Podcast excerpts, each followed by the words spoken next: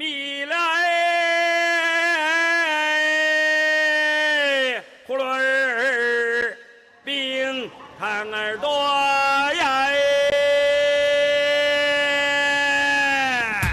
新来的大洋娃，那么六毛六毛，一块一块，一粒三百一块喽。5000年の歴史と13億の人口最先端のライフスタイルから昔ながらの懐かしい暮らしまでありのままの中国を紹介する。生き生き中国にハオ、こんにちは。生き生き中国の時間となりました。お相手のゆえりんです。吉野彩子です。早速、今日の北京暮らしに入りましょう。はい。これまで連続で北京で暮らす日本人の生活事情をお伝えします。本日のテーマは北京の光熱費です。はい。光熱費。これも具体的にいくらぐらいかかるものなの？とね、気になりますよね。はい。また中国と日本でもちょっと状況が異なる部分もありますよね。はい。これも本日解説していきたいと思います。はい。えー実際ですね、私も慣れるまでは、というか、把握するまでうんは、時間がかかりましたよ。では光熱費と言いますと電気ガス水道ですねはい。まずは電気から見ていきましょはい、えー私が一番驚いたのは、この電気料金の支払い方ですね。うはい、日本でもこういったものはまず見ませんね。えー日本では使用した分を電力会社の人が確認して請求書が届くという方法ですよねはい、えーしかしここ北京ではですね、使用する分の電気をあらかじめ購入します。そうです実は交通 IC カードと同じように、まあ、電気 IC カードがありますよね、はい。部屋の外にこのカードを差し込むメーターがあってそこに差し込んで電気を補充して使用していくというシステムですこれにはね、ちょっと前入りましたね、うん私は。あの、実は、うっかり電気の補充を忘れているとですね、切れた途端にすぐ停電。えー実際に一度電気がなくなったことがあって、停電になったんですけれども、本当にどうして停電になったのかさっぱりわからなくて、慌てて大家さんに電話をかけたら、あっさり、え電気がないんじゃないって言われたんですよね。そんな失敗もありますか？ははいい、まあ、いつも電気のメーターは注意してみておかなければなりませんよね。そうなんです。じゃあ、あの、電気はね、どうやって購入するんですか？ということですが、これもぜひ知っておかなければなりませんよね。はい、まあ、電力会社のサービススタンド、もしくは北京市内のほとんどの銀行で買うことができます。はい。部屋を借りる際に電気カードも渡されますので、これを持っていきまして、銀行の窓口でいくら分買うのかを伝えます。はい。えーちなみに吉野さんは1ヶ月の電気代はどれくらいですか？えーそうですね。実は、うちはガスの使用の方が多いので、半年で400元、およそ日本円で5000円。まあ、中国の電気は安いかな安いですね。うんまあ、1ヶ月も100元にもならないならないですよはい。はい。まあ、マンションによっては、冬場の暖房費が別途かかる場合もありますが、確かに電気は安いものですよね。はい。えーそして次にじゃあガスに行きましょうか。えーガスなんですが、これは日本と同じように係の人が来て、検診に来て請求書が届くというシステムですね。はい。まあ、検診は2ヶ月に一度ですね。ちなみに、今の価格は1立方メートルでおよそ2元。はい。日本円で24元ほどですね。はい。えー、と、なんかこれ、エリーさん、実ははいエリーさんのマンションは、検診ではなくて IC カード、その前払いの、えー IC カード、先ほど電気のカードと同じシステムなんですよ。うんうん、なるほど。やっぱり違いがありますね、場所によってね。はい。えーそれからですね、あの、私は毎日自炊をして、ガス湯沸かし器を使用しまして、2ヶ月で34立方メートル使用しています。だいたいこれで70元ですから、日本円だと870円。ねうん私の住んでいるところとほぼ同じですよね。はい。えーそれからガスの料金の支払いですけれども、えーエリンさんみたいにあのカードを持って行って買うか、それから請求書をもらった場合は郵便局、えーそれから銀行へ持って行って支払いますね。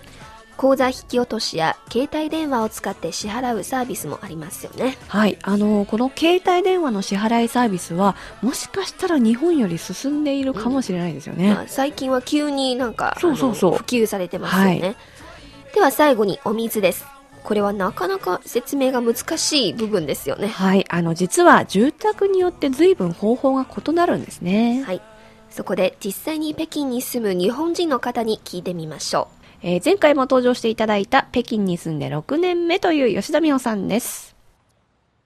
えーじゃあ吉田さん、えー北京で引っ越しってされたことありますか？はい。3回引っ越ししています。多いですね。6年で3回ですか？はい。えー、では、今日光熱費についてちょっと教えてもらおうと思うんですけれども、3回引っ越しして光熱費に何か違いはありましたか？はい、3回とも光熱費の支払い方には違いがありました。?3 回ともですか？じゃあちょっとそれ教えてもらえませんか？はい、えっと、特に違ったのが、水の支払い方ですね。最初に住んだマンションでは、日本と同じようにメーター検診の人が来て、使った分だけ払うようにしてました。で、2番目に住んだマンションは、3種類、水の種類があって、えーメーター検診で払う普通のお水、それとトイレ用のジョン水といってリサイクルされたお水、それと、えールー水、熱いお湯を、えーカードで買うようになっています。えっ、と、今話した、えっ、と、3種類の水ですね。えっ、と、ジョン水。えっ、と、これは日本では再生水と言われてて、主にトイレ用のお水として使われるえリサイクルのお水ですよね。えそして、えー、ルア水というのが、えっ、と、温水でしょうか。えっ、と、一般の、まあ、私が住んでるところだと、自分で電気の力で、えーお湯を温かくするんですけれども、じゃあ、えー吉田さんの住んでらしたところっていうのは、自分で沸かさなくてもすぐお湯を使うことができたということですか？はい。では24時間、いつでも自由に熱いお湯が出るようになってます。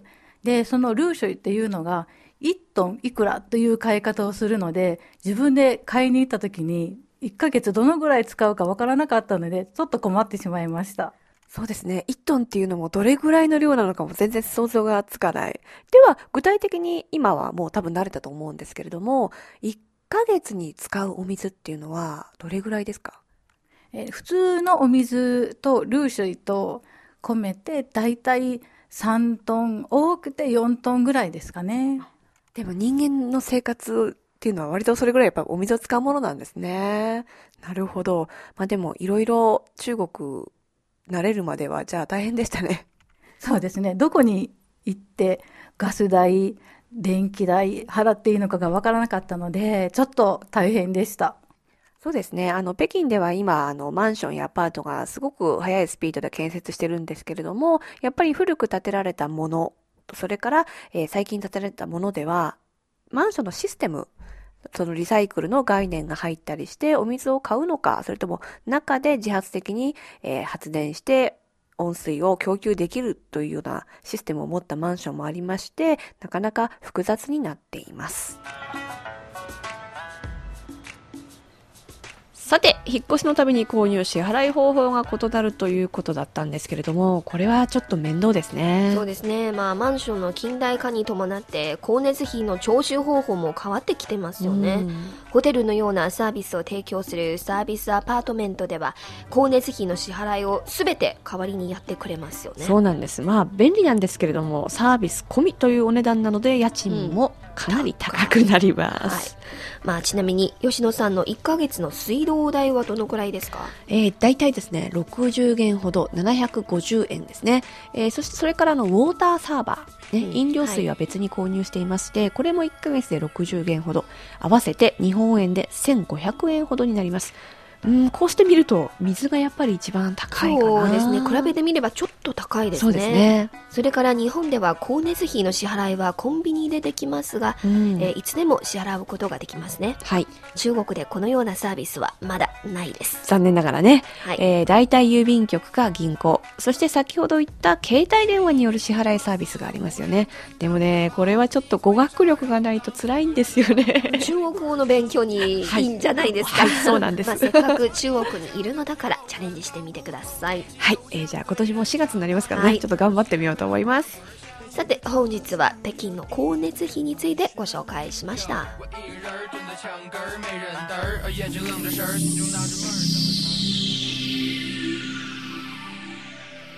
行き来中国、そろそろ終わりの時間に近づいてきました。この番組をお聞きになって何かご意見やご感想がございましたら、ぜひメールやお便りをください。こちらの宛先は、郵便番号10040中国国際放送局日本語部いきいき中国の係まで。